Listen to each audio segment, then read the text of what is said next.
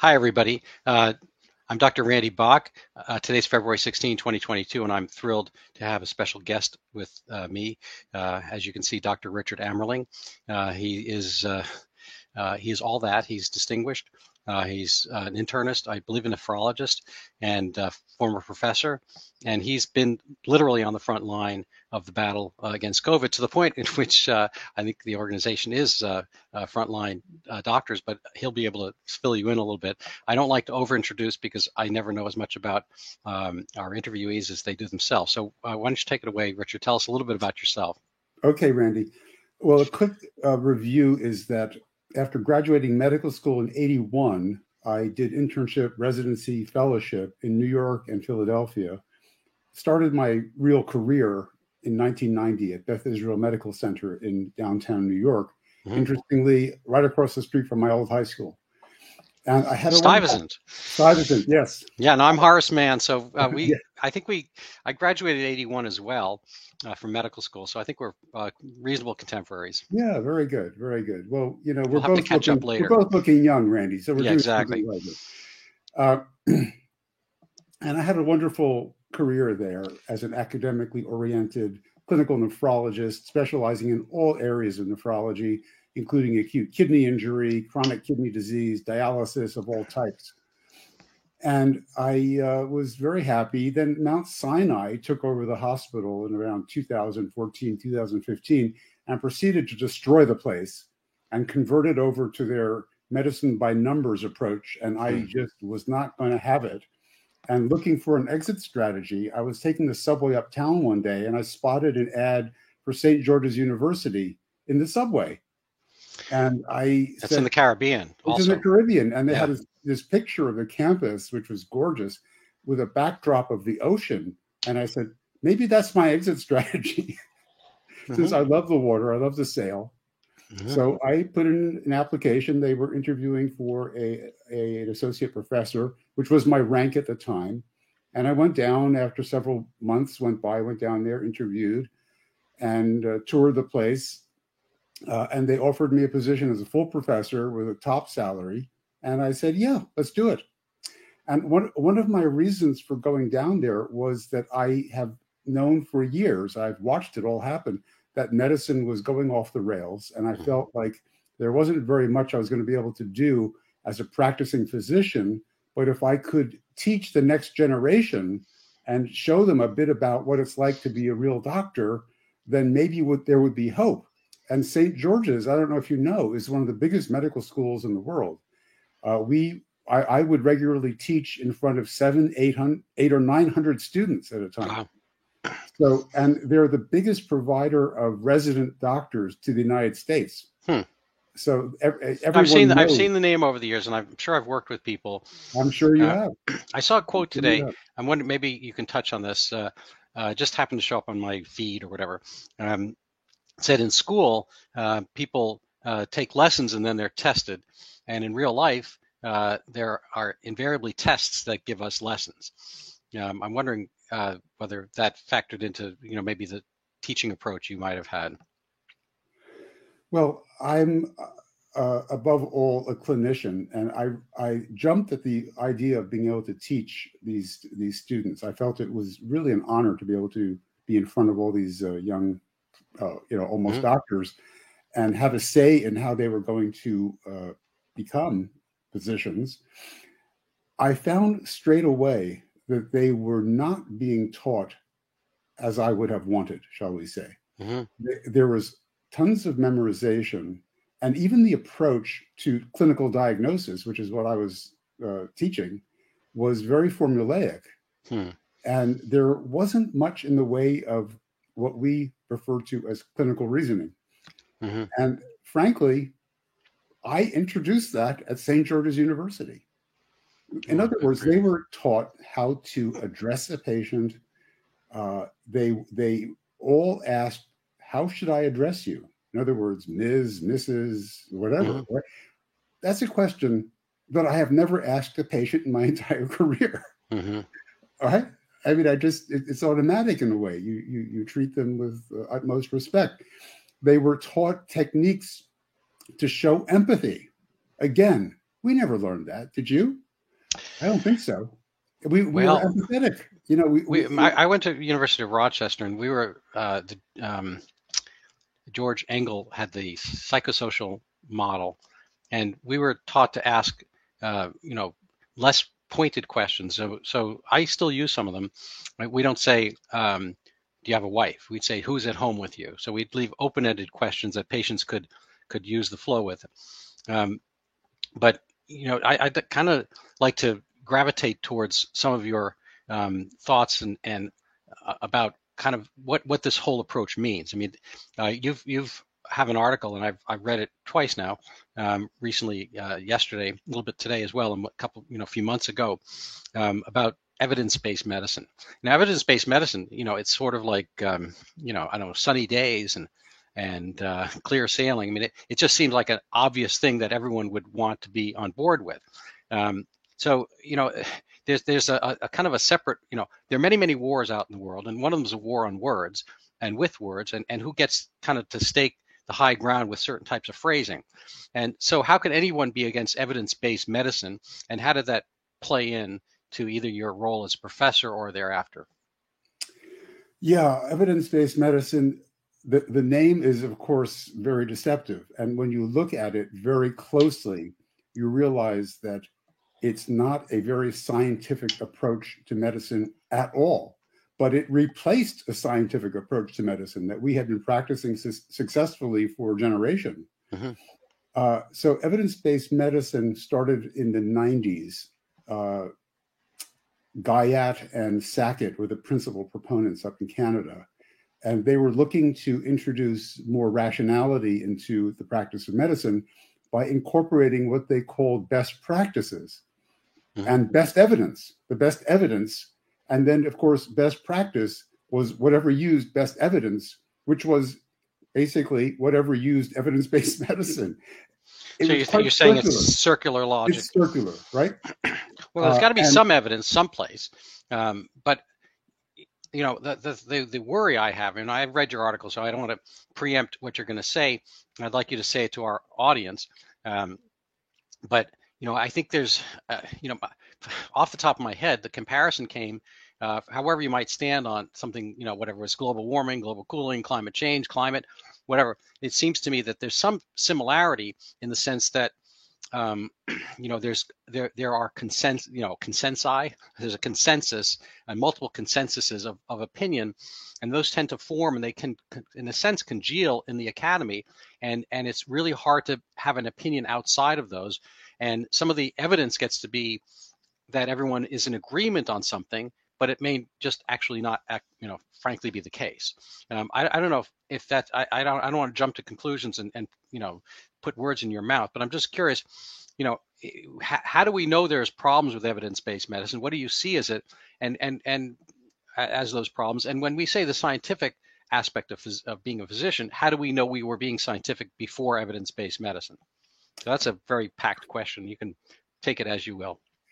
There are several real problems. The first of which, well, by the way, you mentioned consensus, and of course, consensus isn't science, uh, and that should never be used as an argument, mm-hmm. period. Evidence is not science, where evidence is something that we refer to in the scientific method, mm-hmm. but evidence can always be found or created mm-hmm. to support any notion, any hypothesis. So pure evidence is meaningless. And I put in my article uh, the example that I know that you'll understand. I don't know if everybody in the audience will, but that according to the evidence, Paul McCartney has been dead since 1966. Uh, so those of you who don't know about that, look it up. Okay, it's a fascinating story. but of course, Paul still very much with us. Uh, that's the kind of thing that I that I get at. And evidence-based medicine created a hierarchy of evidence, mm-hmm. which is arbitrary. Yeah. And at the top, they initially put the randomized controlled trial, the RCT, and at the bottom, clinical experience, mm-hmm. which they call anecdotes. Mm-hmm. And this to me is insulting because clinical experience is the foundation of medicine. We we base everything on our clinical experience, and then we we layer science into it and that's how we always approach well, things so I'm, I'm going to play devil's advocate for you or Please with you. Um, you know, it's it's hard. You know, clearly we don't just sui gen. You know, we don't uh, kind of like pop out of Zeus's um, um, you know mind uh, fully formed as physicians. You know, we we are are you know carriers of received information from medical school, and we take that a certain amount on faith, and you know. Um, and and over time we get a workable knowledge of that based on on you know if you have somebody with high blood pressure uh, you give them a pill they come back next week their blood pressure is lower. So you can kind of see that that pill did that thing. You know whether whether you know treating blood pressure or whether blood pressure is an actual illness or just kind of a, a data set that coincides with you know certain secondary problems which might be collinear with high cholesterol or you know uh, heart failure so forth. That's another story. So you know i i i, t- I tend to wake up skeptical go to sleep skeptical i spend my day skeptical. And so i start to question all those things. I don't think a lot of those things are questioned. But you know again so to come to a question here um, we are not merely uh, you know kind of scientific receptors ourselves. We are filtering things. And a lot of what we you know have our as our basis is the, the language of medical school. And that presumably was from that same kind of consensus forming one level or another. So how, how were things better, say, if we, I'm not sure they were, but how were, were things better when we were trained and how uh, are things worse and how are things better or worse as people are practicing now? Well, I, for one, got a very strong basic science foundation. Mm-hmm. And uh, to me, that is still the essence of scientific medicine. If you don't understand the basic sciences, you're going to have a tough time thinking outside the box, shall we say, and mm-hmm. being creative yep. uh, regarding patient diagnosis and treatment. So I think that that is being given short shrift now. By the way, mm-hmm. I think that that is being that has been so compressed that very few students get any anything more than a very superficial understanding of the basic basic sciences. And mm-hmm. in a way, I think that that is by design.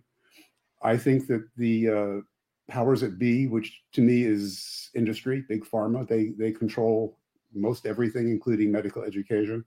They don't really want scientist physicians. They want providers who will click on boxes and prescribe. Mm-hmm. And that's what we're producing. And it's a very sad state of affairs. And medicine is suffering, and patients are suffering as a result of this. Uh, you know, scientific medicine, which is what we always practice. For example, I give this to the students. Someone comes into the emergency room, they've got a fever of 103, they've been coughing up yellowish junk. Uh, they're a little having a little trouble breathing. They have some chest pain that increases when they take a deep breath. And you do a chest, you do an exam, and you find uh, that they've got bronchial breath sounds, an egophony, on uh, mm-hmm. you know, a certain portion of their chest. You have them uh, cough up some junk you put it under a microscope, you do a gram stain, you do a gram stain, you put it under a microscope, and you see these little purplish uh, dots, gram positive diplococci. You have made a diagnosis of pneumococcal pneumonia mm-hmm. with a minimum of time and effort. Right. You then prescribe some sort of a penicillin type derivative, and they get better. Is that not scientific medicine in its purest form? Do you need guidelines to know how to do that? No, mm. of course not. This is how we practiced in the old days. Right. We actually used to do the gram stains. Did no, no, I've, I've done I've done lots of, you know, I've had patients remark like, uh, you know, I, I always spun the urines and you know I, I could tell people's you know urinary infections right then and there. I didn't have to wait yeah. for cultures, and yeah. um, you know you can you can do a fair amount on a clinical basis. You know, science is is a tricky proposition, and I don't want to spend all of our hour on this topic per se but you know, science is two basic things. There's the scientific method, and there's the science. So, so science means two. Science basically is, I think, Greek for knowledge, um, but it's two basic things. There's the scientific method, which is proposal, hypothesis, and then verification by experimentation, and then you know, rinse, uh, excuse me, lather, rinse, repeat. You know, so it keeps iteratively moving towards you know a closer approximation of reality. Uh, if in fact there's open testing and open experimentation and open review of those facts. So so you know ideally the peer reviewed uh, world will be you know getting closer and closer to uh, you know the seven blind men and the elephant coming with the totality of, of all those seven blind men's you know opinion of what an elephant is and they get, they get a sense of it. And clearly there's been enormous progress you know with or despite any of these issues through the medical academy because we are better at a lot of things than we ever used to be. I mean we don't apply leeches uh, to the same extent although i do think there are aspects of current day medicine which are like that. And i, I kind of want to get to the, the crux of, of of your uh, centrality in, in the covid um, uh, discussion about that. But but you know, so science is that the scientific method, and then science is also the stuff that we've accumulated from the scientific method. We also call science. So we you know respect the science. Da, da, da. But I I, do, I agree with you that science is not consensus, and science you know is always challengeable and and and people you know you shouldn't question the science that's idiotic because the, you know the whole part c above part one of the scientific process is challenging the science, and and Galileo challenged the science. Um, you know, uh, Einstein challenged the science, Newton challenged the science, and everybody who's a scientist or you know is, is expecting to do that should be expected to be challenged as well. Um, and and it always has to be. I, I think you know what we've seen again, this is kind of a leading question. I apologize, but I think what we've seen with COVID is, you know, don't challenge this. You're going to be taken down if you think this, and and this is not right because the science is is some kind of like in a sense, a religious scroll that's being read from on high by, you know, uh, a scarf wearing doctor or um, some guy who's been in the institution, uh, you know, of the NIAID for, for decades and so forth. And, and anything they say is the science. I think, you know, I, I don't, I don't buy into that. And clearly, whatever they say, you know, changes time to time. So I think there's kind of a, like a religious aspect and an aspect in which we follow um, more than part. And I understand that because not everyone's really made you know, to to to be able to to judge the various you know methods and things like that. So um, so here's my question. So how did how did your uh, we'll call it skepticism and active mind and, and uh, scientific acumen uh, play into your positions currently and, and where have they led you and, and what are your uh, perceptions about how things were handled in regard to our COVID-19 response? Well, that was a lengthy intro to the question, and yeah, I apologize. I'm really sorry. I'm sorry. I don't mean to take your your, your thunder here. But uh, look, when I first started to see guidelines into mm-hmm. emerge into clinical practice, I became immediately suspicious. It, to me, a red flag went up because why do we need these? Uh, where do they come from? I started to question them immediately, and I wrote some articles on it very early on in the 2000s when they first started to appear in nephrology. And I, when I, as I looked into it, it became very clear that these were consensus statements from panelists that were selected based on their allegiance to big pharma. When you looked at the financial disclosures, they were all getting paid by big pharma, and they therefore always came down on the side of recommending uh, more and more treatments, so the, the fix more is in, drugs, kind of, yeah. right? Yeah. yeah. So uh, uh, so to me, it was a form of advertising. Mm-hmm. But and I wrote about this. I have several articles you can look up.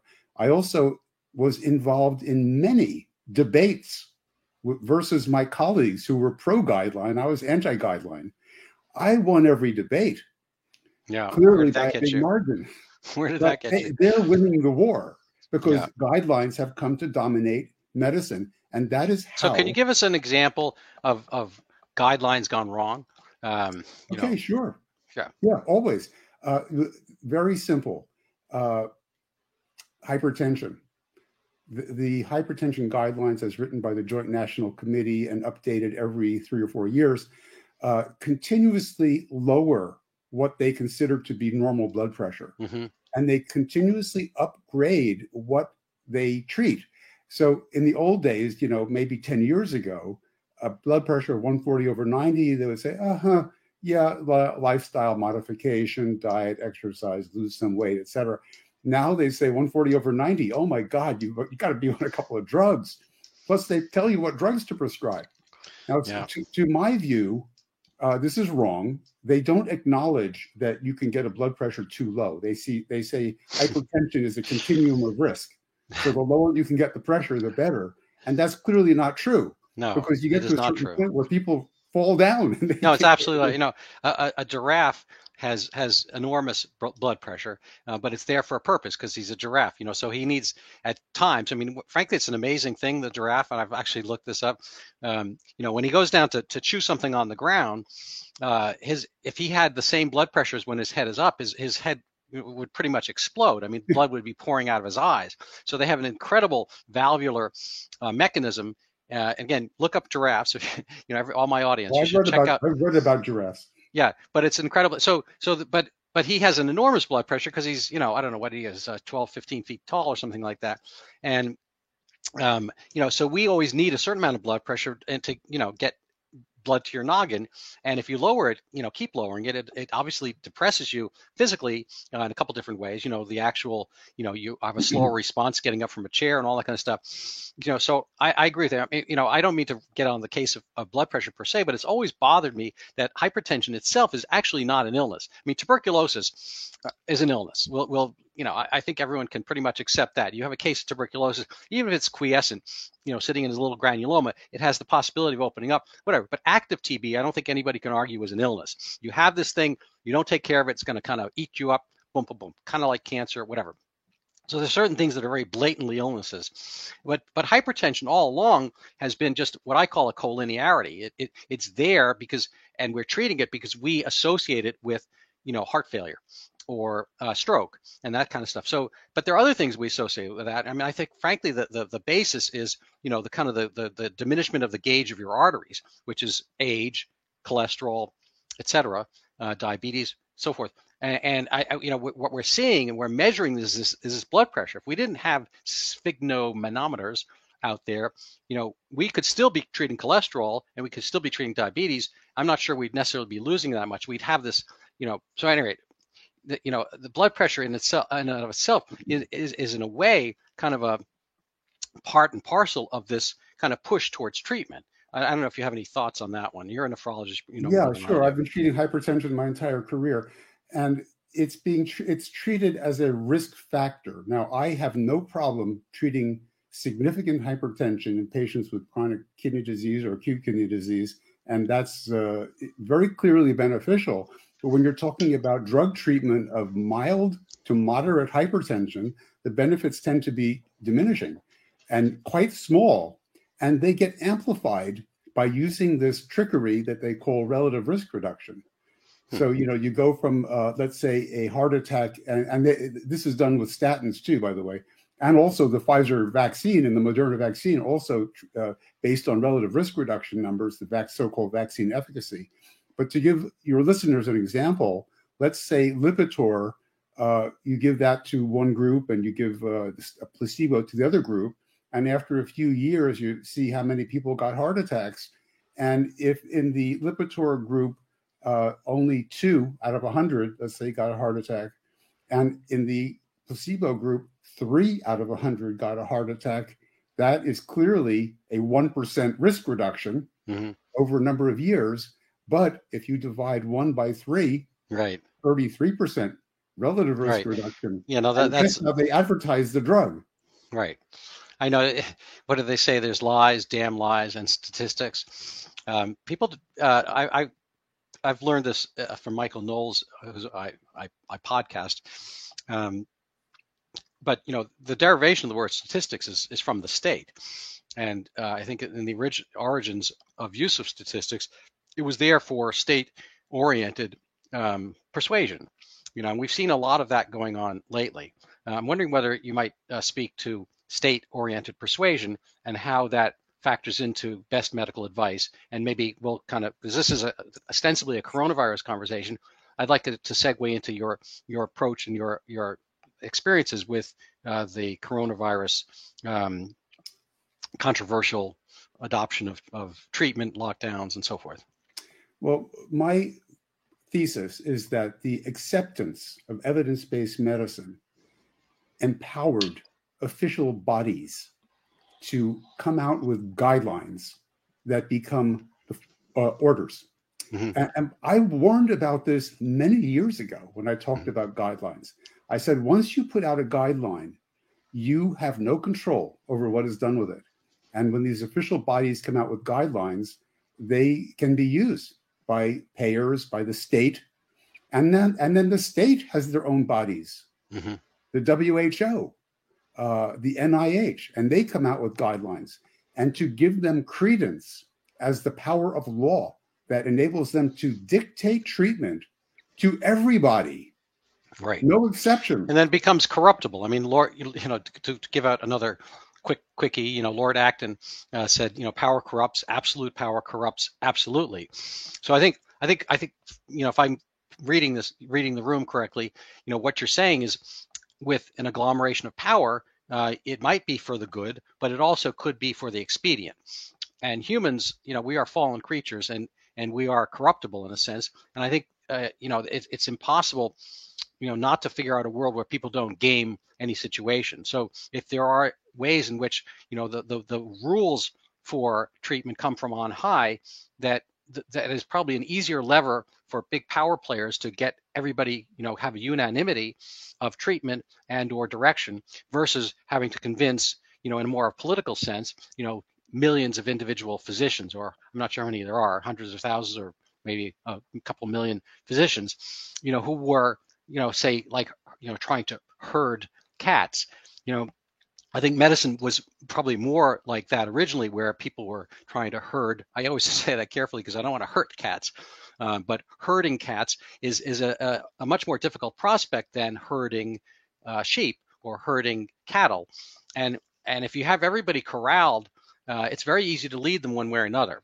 Um, so I think you know it's a little bit like politics in the sense that you know, a political system, you know, our founders were able to figure out, I think, the closest to perfect system of checks and balances and separation of powers. And because the, the, the, urge to power and the urge to control is a natural human instinct.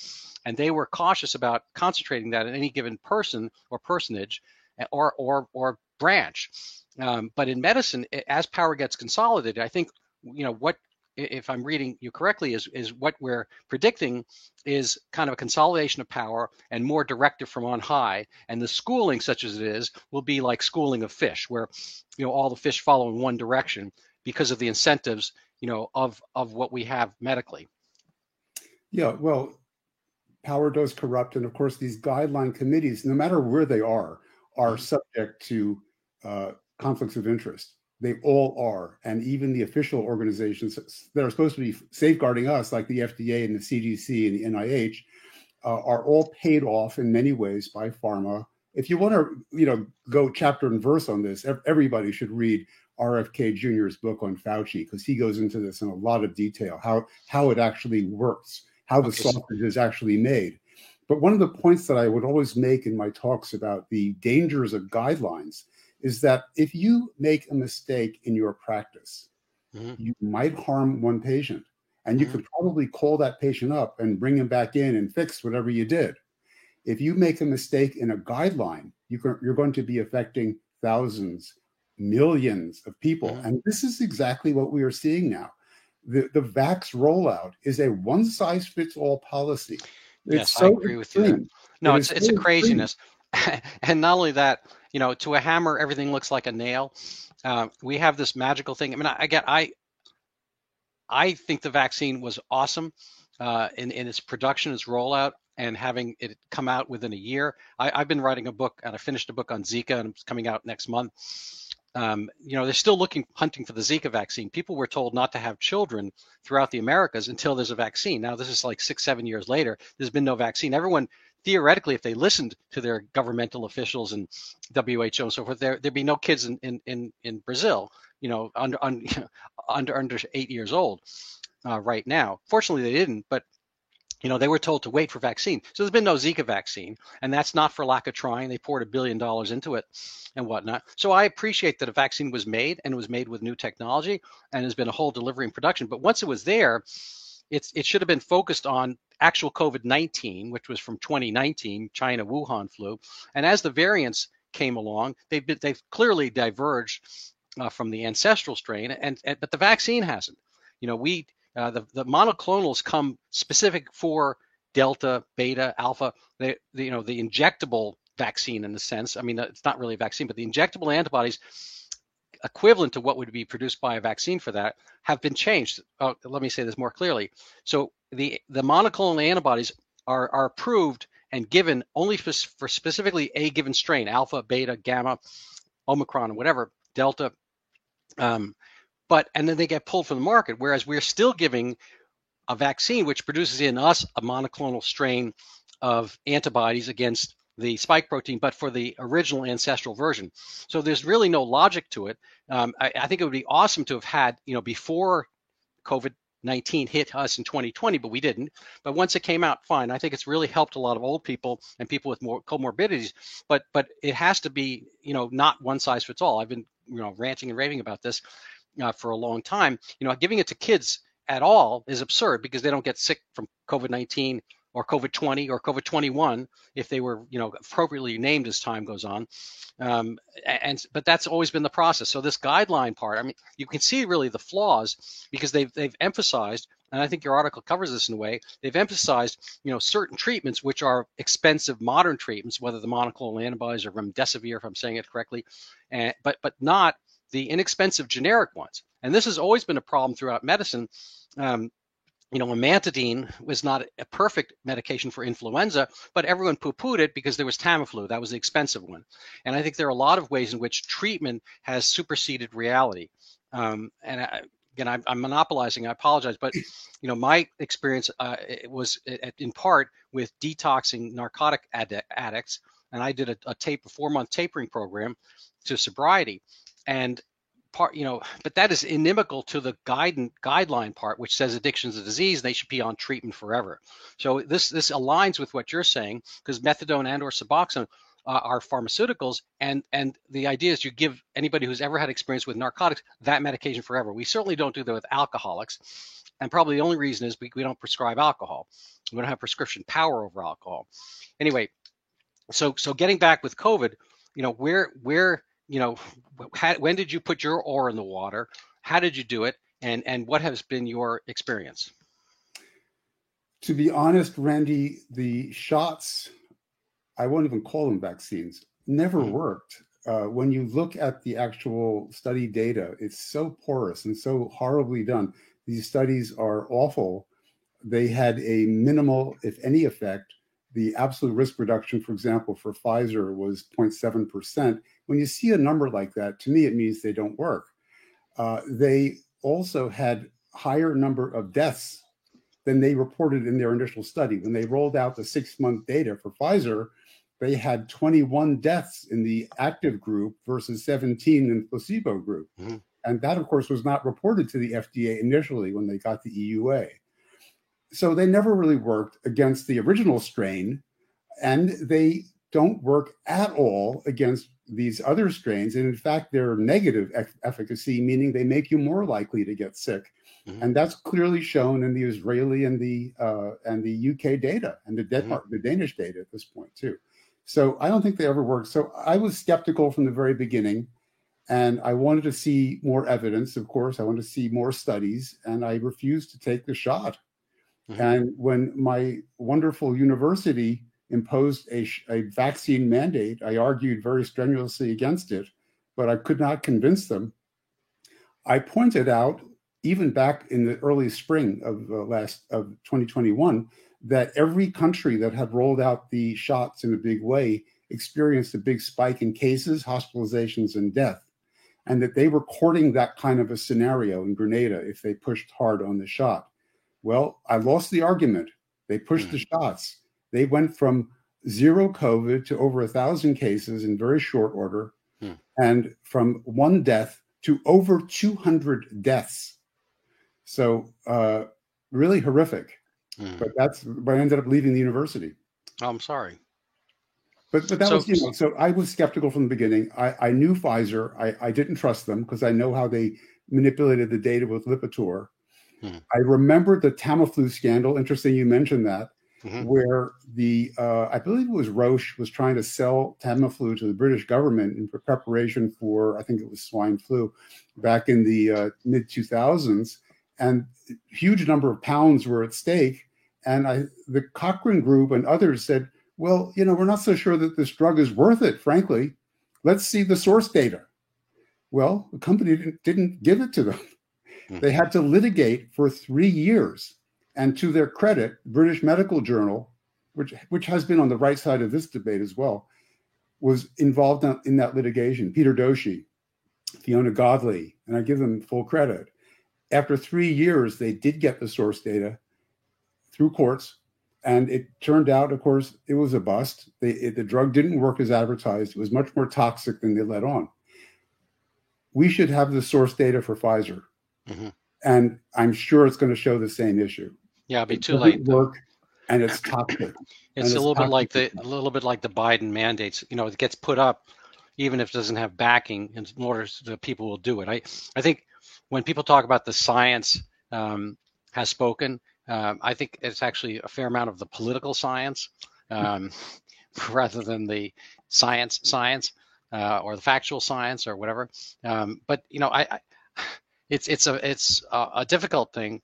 Um, you know, one of my little pet subjects is that the actual virus that's been uncovered by this virus, not to say that COVID is not an actual virus, I do think it is an actual virus. I don't think it's I don't think it's Ebola. I don't think it's um, HIV aerosolized um, or something which would be genuinely dangerous. Um, but the actual virus is, is showing the fault lines in our society. Um, so it, it, the good news is a little bit like um, that movie uh, um, where where Leo DiCaprio uh, you know does you know fakes being an airline pilot is that any of these hackers uh, catch me if you can i think it was yeah um, yeah, yeah. you know hackers uh, have uh, you know a value. You know they're th- they're basically thieves in a way and they're trying to get into your bank accounts they're trying to figure out you know gaming and scheming and scamming one situation or another but the value of them is that over time presumably it it, it you know shows you better ways to fortify your bank accounts your this and that you know, I think I think that COVID nineteen has been an incredible canary uh, or in the coal mine kind of syndrome for governments. You know, I think the huge, you know, I, people always thought, oh, I'll go to New Zealand if something happens. I'll go to Australia if something happens here. You know, because those are safe places far away. But you know, they have problems because they're susceptible to, uh, you know, basically kind of like overpowering I hate to use the word, but fascistic aspects of government control. Fascism is the is frankly the fasces is the Roman um, you know sign of power. is a bunch of bundle of sticks put right. together in a fascia, um, yeah. like we say fasciitis and so forth in in the body. That's a bundle of of of um, ligaments or tendons, whatever. Mm-hmm. But but uh, you know, so so fascism in, in, in the political sense is the conjoining of government with industry. So Correct. they they are merged together with singular purpose, and basically it's a cronyistic aspect where you're taking away the competitive aspects and or the bubbling of good ideas, and you're pre uh, anointing them on certain parts of society. So Siemens did very well under Nazi Germany because they were part of the government in a sense, and so contracts weren't bid out and siemens could do slave labor. They could make money in, in, in illicit ways but the government benefited because they were getting pay, kickbacks and they had their friends you know so so it was kind of a, a an ally aspect and alliances are important but they're not necessarily all beneficial to the underlings the people. Um, so how has you know how has covid 19 um, i don't know shown fault lines for you and insofar as it has what what does one do about it? What have you done about it? Well the, the major fault line for me has been the medical profession. The medical response to covid-19 for the most part was abysmal and for to a large extent it's because the official response was so poor and doctors followed that guideline. The guideline from the nih how to treat covid send your patient home. Wait until they can't breathe. Then you have them go to the emergency. yeah, room. I don't want to forget that that you know the the poster boy for for fabulous COVID treatment, uh, ex Governor Cuomo from New York. You know, he he recycled uh, patients from the hospital back into the nursing homes with COVID uh, because he wanted didn't want to give Donald Trump credit for the USS Comfort sitting in in uh, New York Harbor, uh, or use the Javits Center um, also named for Republican, I guess. Um, but you know, so so this wasn't science. This was uh, I'm sure there's a great Greek word for it. It's hubris, I guess. Um, but you know, it, it, that's not science. And and a lot of things that were you know bequeathed to science are just what what people were doing, and after the fact, they're like, oh, we did we're doing this because it's science. I mean, the, the the the you know generations of do wear a mask, don't wear a mask, don't do, you know, which type have, have changed over time. Um, and the whole panoply of different approaches hasn't really led across the world, different country by country, to much difference in outcomes. Um, but uh, you know, my, so go ahead. My my take on the Cuomo saga, as, as someone who witnessed it up close and personal in New York, working at Bellevue Hospital during the peak of the pandemic, seeing these nursing home patients coming in and dying, uh, was that it was part of an overall plan. Uh, it, to reduce Medicare burden. Hmm? To reduce Medicare burden. No, no. I believe first of all he wasn't the only one, and that's what led me to be suspicious about it. The other Repo- the other Democrat governors of the blue states, yeah. was Pennsylvania, New Jersey, and I believe and Michigan, etc. And also other countries did it. The UK, Italy, among two that I that I know for sure did it. So to me, that smacks of following. What's the object? Playbook. It's the same playbook. And why? Because they knew it would push the death rate up.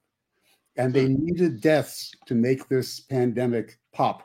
So we, you know, we uh, you know, th- these say blue state governors, I, I, I, think there was a secondary gain uh, to you know get rid of the real virus in their view, Donald Trump. Uh, I don't see them that way, but they did, and I think they were very, very, very successful in you know making mail-in ballots. We already had absentee absentee ballots. We didn't need mail-in ballots. If you wanted an absentee ballot, you just asked for it. But having this kind of push, literally, you know, to have absentee ballots thrown at you. But what did Italy have? It what what what what stake did they have? They didn't have to get rid of Donald Trump, and, and UK didn't. So why right. would there be you know a coincidence in this? I mean, I, I try not to be a conspiracy guy. Uh, what's your thought about that, and what was what would be the goal, well, and what would well, be the playbook? Uh, so what I, what I just said, uh, and and of course it's deductive reasoning, which doctors are known to use or used to be known to, to mm-hmm. use. Where when I see a pattern, why did all these leaders do the same horrific thing, which is clearly a mistake? Anybody would uh, would recognize that this is a mistake. So, do why you know where they got it? Where, where did they get the idea? I think they got it from the WHO. Or the that, w, is there or, is there a paper world, trail or anything? The World I mean, Economic Forum. I would love to. I would love there to be one. I don't think we'll find one, but okay, to so, me, it, it's a presumption because they needed a certain death count, or the the whole pandemic would have not been a pandemic. Yeah, and I I, I, I borrow this from Andrew Klavan, but you know, so insofar as I, I see conspiracies, I, I see them as conspiracies of interests. So a conspiracy, uh, you know, I, I initially I thought the word had something to do with piracy, uh, conspiracy, but it actually means conspiracy. Spiros is to breathe. So conspiracy is to breathe together. So everything kind of breathing together, and you're inhaling the same fumes or the same, uh, you know, dope or whatever, and you're all moving in the same direction, so forth. Uh, but I, I don't, I don't think, I, I don't, I'm not deeply enough into this uh, to think that everyone spontaneously is reading from the same playbook. I do think that there's conspiracy of interest where people want a certain end goal and they wind up having the same means from place to place because they all see the goal as the same. I think in the United States, you, you notice the vast difference between the red states and the blue states, both in treatment and and and the the the, the hospital, the um, nursing home deaths and all that kind of stuff, far worse in New York than Florida, for instance. And the, you know, New York and Florida have almost identical populations. Obviously, Florida skews far older. I have the the you know God's uh, uh, waiting room uh, there.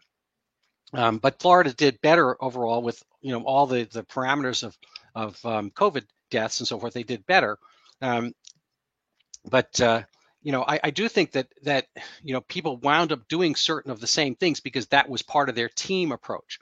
So the the blue governors, whether it's Michigan, Illinois, Pennsylvania, New York, you know, across the board, they did all pretty much all the same stuff, but different from the red states, aside from our own Massachusetts, who's pretty, you know, kind of purple. Um, but you know, the red states, the southern states, they universally did the same with less, and they came up with better uh, or equivalent results. So, you know, the virus to virus, the way I look at it, and then people do people things. Um, but uh, there hasn't been really a meeting of it. Um, but I, I just, I, I, know you're part of uh, America's uh, frontline physicians. Is that right? Frontline um, doctors, yeah, right. I'm sorry. Can you tell us uh, what has been going on with that? What, what are your, what do you see as your role? And I know you've been, um, you're, you're, you're partnered with uh, Dr. Ryan Cole, whom I admire as well. Uh, can you tell me what's going on with that, and what are the hopes, and what are your what are your basic thrusts, and what you, what's your recommendation for our listeners? Well, AFLDS was started uh, in 2020 by Dr. Simone Gold. And Simone Gold, I started to follow very early on because I saw some videos that she had done. She is a was an emergency room physician, experienced, also a lawyer, which I did not know at the time. But she saw initially that the censorship of doctors and the the prohibitions against using generic safe drugs like hydroxychloroquine uh, to treat early COVID were unprecedented and frankly illegal, illegal and outrageous. Doctors had never before been prevented from using safe generic drugs off label. I, I know that's a craziness. I, I just it drives me nuts. Well, it's not crazy. It was intentional so that they would create the need for emergency use authorization. Yeah. I, I, think if you're looking at the fingerprints on this, that will be you know one of the more interesting facts because we've used off you know drugs off label forever. You know for you know taking aspirin for stroke protect prevention, heart attack prevention was off label. Um, it was a good idea and it worked and so forth. Um, you know, but and and whether I, I you know the data whether ivermectin is the right thing or not is is somewhat irrelevant. Ivermectin had been used as an antiviral before COVID ever showed up, and sure. there's all kinds of wonderful papers on it and whatnot. But you know whether it works or not is another question. But it's it was I think generic. It was approved, FDA approved. It's reasonably safe. Then it got be called horse dewormer, which is right. just right. ludicrous. Sure it was all about pushing the shots and ultimately the, the vax passports, which which are a big part of the plan as well. And everything that we said uh, back then, and Simone Gold said as well, have happened. Right? We got marginalized and and and labeled as conspiracy nuts, but everything that we were talking about has has come to pass. Yeah, it's very obvious. Right. Yeah. So, so, so t- today today's up, science is yesterday's you know conspiracy theory. Yeah. Exactly. Exactly. So AFLDS was, I think, a key organization in that they uh, pushed back it very early on. And uh, without it, I think that they might have just rolled over because mm-hmm. rolled over us because who's the they? Oh, uh, well, the big pharma, uh, the medical industrial complex, right? Uh, the World Economic Forum. These yeah. people who are pushing this whole thing would have just rolled over us because we were disorganized and we, we couldn't really resist and people went along. People were terrified. You know, they had this media campaign yeah. that terrorized everybody with the death counts and then the case counts, yeah. right? And the, no, the I think I think we're finding out that those those were those were um, uh, over. What's the word uh, I'm looking for? Um, they were they were set high. Um, there there have been huge incentives financially for hospitals to get that diagnosis. They get paid yeah. better. People eliminate their deductibles if it's a COVID case. I, I, know we, you know, I think even Rochelle Walensky, who's uh, from Newton, where I live now, um, she's come out with, you know, the, the, agreement essentially that maybe only, you know, in her view, you know, I think 40% of the diagnoses are, are genuinely uh, deaths are from COVID rather than with COVID. Uh, it's been kind of a, a, a bleep show uh, right from the get-go because you know humans align with incentives and uh, you know i think a lot you know you know unintended consequences uh, pay, road to hell paved with good intentions you know we had some good intentions about doing this full, full bore um, uh, investigation of our, our, our, treatment for COVID, uh, but clearly it's had a lot of us, you know, kind of cruel side effects. And one of them is the exaggeration of COVID as an illness within the hospitals. I'm just going to bring up one anecdote on a personal basis. I have a, uh, you may not believe this, but I have a friend, um, and uh, you know this friend is a physician. He's pretty prominent, and we've gone we go back a long way. And uh, he had COVID nineteen, the original COVID nineteen, pretty early on because he has an active practice and he sees a lot of kids. Um, and so I said, uh, friend, you know, so now you can stop wearing a mask. And uh, he said, "Oh, I'm not sure we're ready for that yet." I'm like, "What do you mean? Do you think you could get COVID-19 again?" He says, "No, absolutely not. I've had it. I've got full immunity, natural immunity, better, so forth." That this before the vaccines had come out. I said, "Well, do you think that you can give it to anybody else? You think you can catch it from anybody else? No, I can't catch it from anybody else. I can't give it to anybody else. I'm completely done with COVID 19. I can never get it again. I, it wasn't that bad. He's a healthy guy, all that kind of stuff. I said, well, why wouldn't you take off the mask then? Wouldn't it be a good message for your young patients? He's seeing kids um, to, to know that there's a, a, a, an end after this. He says, well, you know, that's not really where we are yet. I'm like, who's we? And what he meant was, and he, you know, he said this explicitly, is like politically, it's not re- the, the the left is not ready to take their foot off the gas pedal because they haven't gotten rid of Donald Trump yet. This is before the election, and so you know his his decision was not the science; it was the political science, and that was a political calculus, which I think is a you know I think people are allowed to consider those things, but there has to be a disclaimer you know, it has to be some mention of why you're doing that and what you have in mind. I don't know. Have you have you had experiences of that sort? I have. You know, it's interesting you bring up the the political aspect. One of the most per, uh, perceptive articles I read early on, I think it was in April of 2020, by Angelo Codevilla, called "The yep. COVID Coup." Did you see that? About I've how, seen I've seen work under that name. Yeah, where, where how this whole thing a big part of it was to get rid of Trump. And they did it, and they were very successful.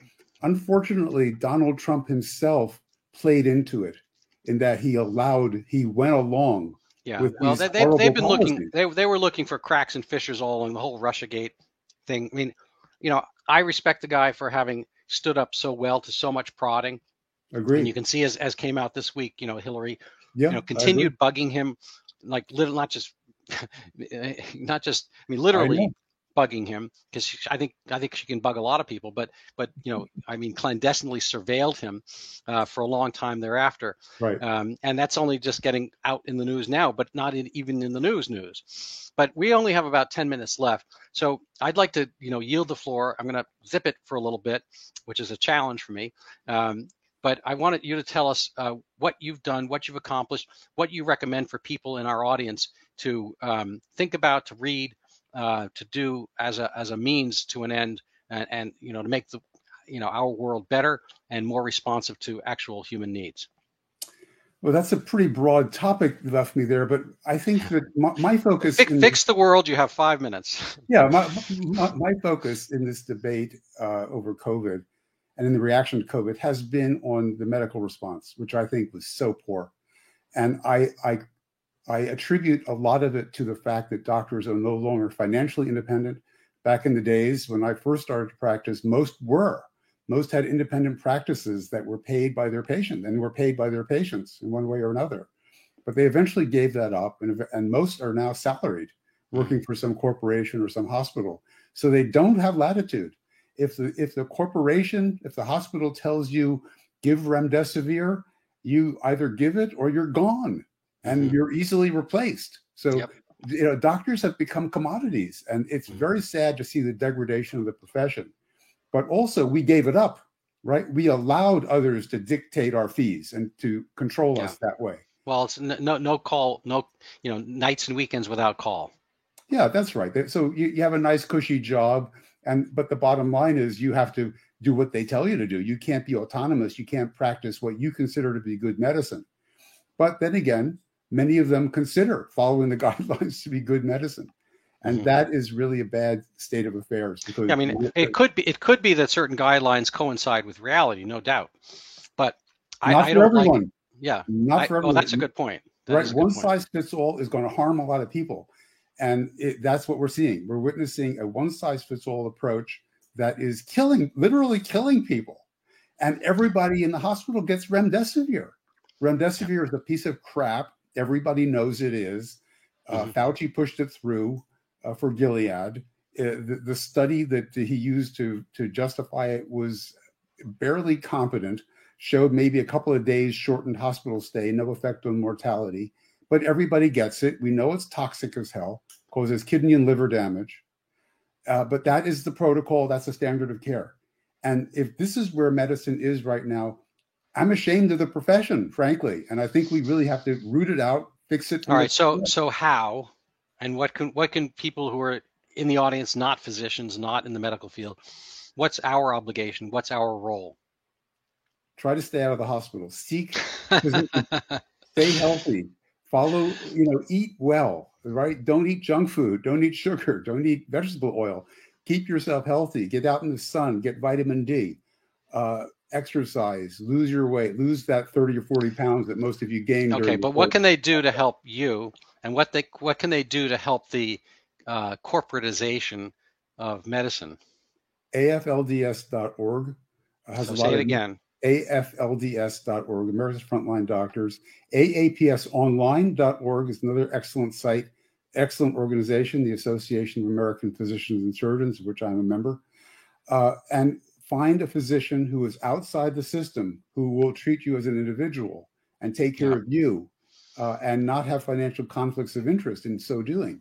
Yeah. And we're uh, AFLDS is actually starting to uh, get into putting out clinics where that sort of medicine is going to be practiced free of uh, pharmaceutical. Yeah, no, it's a funny thing.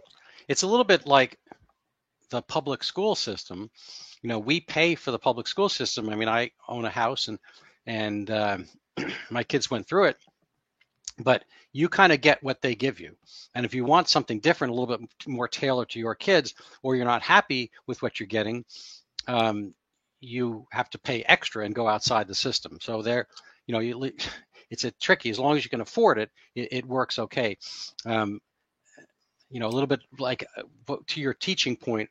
Uh, my son took Chinese in the public uh, school system, and um, and it was all rote. It was literally from Chinese nationals uh, who were here, and they spoke no English, and they were just re- repetition, repetition. You know, just say the same words, and that was that. We went at that point. We went to look at a private school locally, and he sat in on the Chinese class there, and it was completely different. People were in groups. They were working on problems. They had to, you know, compete against each other. They made songs in Chinese. It was a totally. My son was like, he was like blown away by the difference, and that, and he had already come to, you know, hate the China, you know, that style of teaching but I, am wondering, you know, is there a way to make a, a, different type of medical school well, the public school system is a very good analogy to the public health system.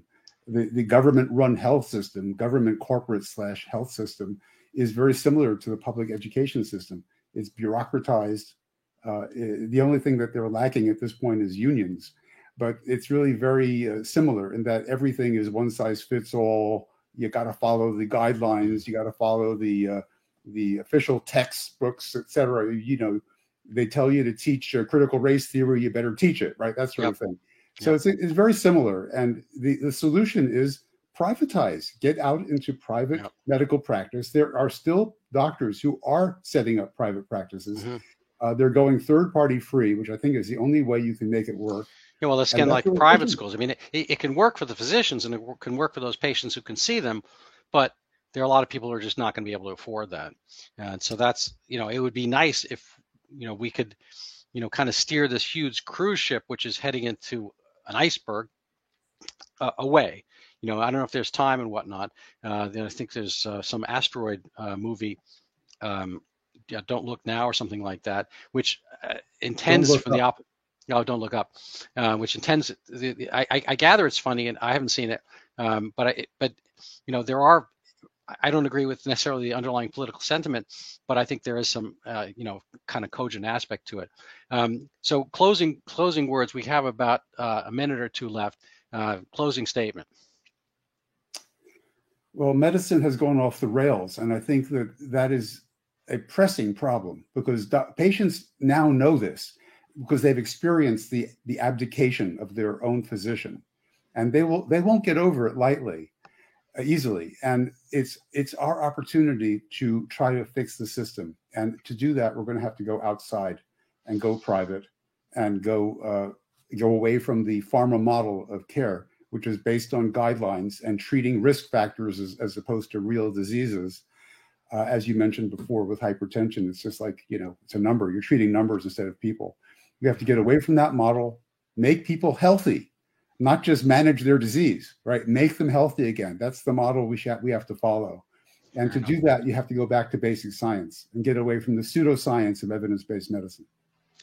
All right, perfect. Well, thank you so much, Richard. Uh, so this is Dr. Richard Amerling, and your organization's one last time. America's Frontline Doctors, AFLDS.org, and the Association of American Physicians and Surgeons, AAPSonline.org and you can find stuff that I've written there and lots of other useful information. Okay, so I'm going to end uh, with one last shameless self promotion.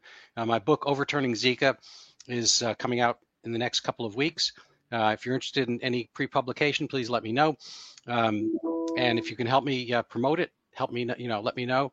And uh, I have an article coming out in the American Journal of Medicine in July, a commentary piece on uh, the disappearance of Zika and basically debunking a lot of the foundational aspects, which are in line uh, somewhat with, with, what Dr. Amerling has said. So I'm going to call it a, an evening. Thank you so much for listening. Uh, please share this widely. Uh, let us know, like the uh, page, and give us feedback. Thank you so much.